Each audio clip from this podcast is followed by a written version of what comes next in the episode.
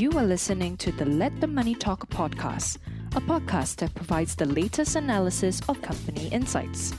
In this episode, our research experts will provide the most insightful analysis in the market.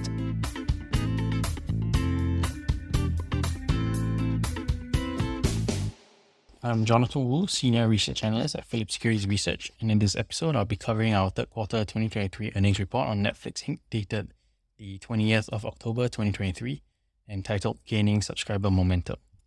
Netflix's third quarter results were in line with our estimates, with 9-month 2023 revenue and PATMI at 72% and 82% of our 2023 forecasts.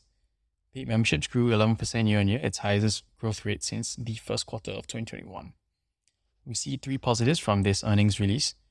First, Netflix added almost 9 million subscribers in the quarter, most of which was due to its paid sharing initiative that continues to drive conversions of password borrowers into paid memberships. There's also an expectation for incremental membership additions for the next few quarters, alleviating concerns on near-term growth. Secondly, Netflix issued very encouraging guidance for the fourth quarter of this year, with revenue growth accelerating to 11% year-on-year, up from 8% this quarter. Additionally, Netflix expects 2023 operating margins to be at the top end of their 18 to 20% guidance range, with another 200 basis points margin expansion next year. The margin expansion should be a result of increasing monetization and membership growth. Lastly, Netflix is set to raise prices for some of its subscription plans in the US, UK, and France. In the US, prices of its basic plan will be increased by $2 to $11.99. with its premium plans increasing by $3 to $22.99. These adjustments should immediately benefit the company's bottom line and is also the first price hike for Netflix in more than 18 months. In terms of outlook, Netflix increased its 2023 free cash flow guidance by another $1.5 billion to a total of $6.5 billion. This is mainly due to roughly $1 billion in lower cash content spend due to the writer and actor strikes. In addition, Netflix added another $10 billion in increase to its share repurchase authorization and indicated that it would continue returning excess cash to its shareholders through repurchases. Netflix's current policy is to keep a minimum cash requirement of around 2 months' revenue, or roughly $6 billion in the third quarter of 2023.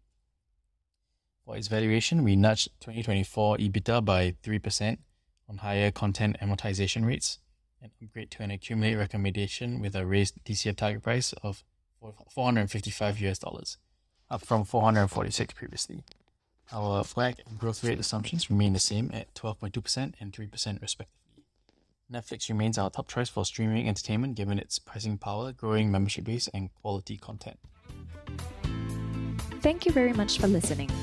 If you enjoyed this podcast, please forward it to others, share it on social media, and leave a review.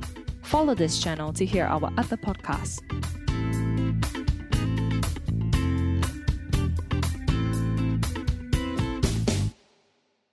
This podcast was prepared by Phillip Securities Research Private Limited. The information provided in this podcast is solely for educational purposes and should not be considered as financial advice. The views, statements, or opinions are made on behalf of Phillip Securities Research. The information and any analysis, forecast, projections, expectations, and opinions contained in this podcast have been obtained from public sources, which Phillip Securities Research believes to be reliable. This report is intended for general circulation only and does not take into account the specific investment objectives, financial situation, or particular needs for any particular reason.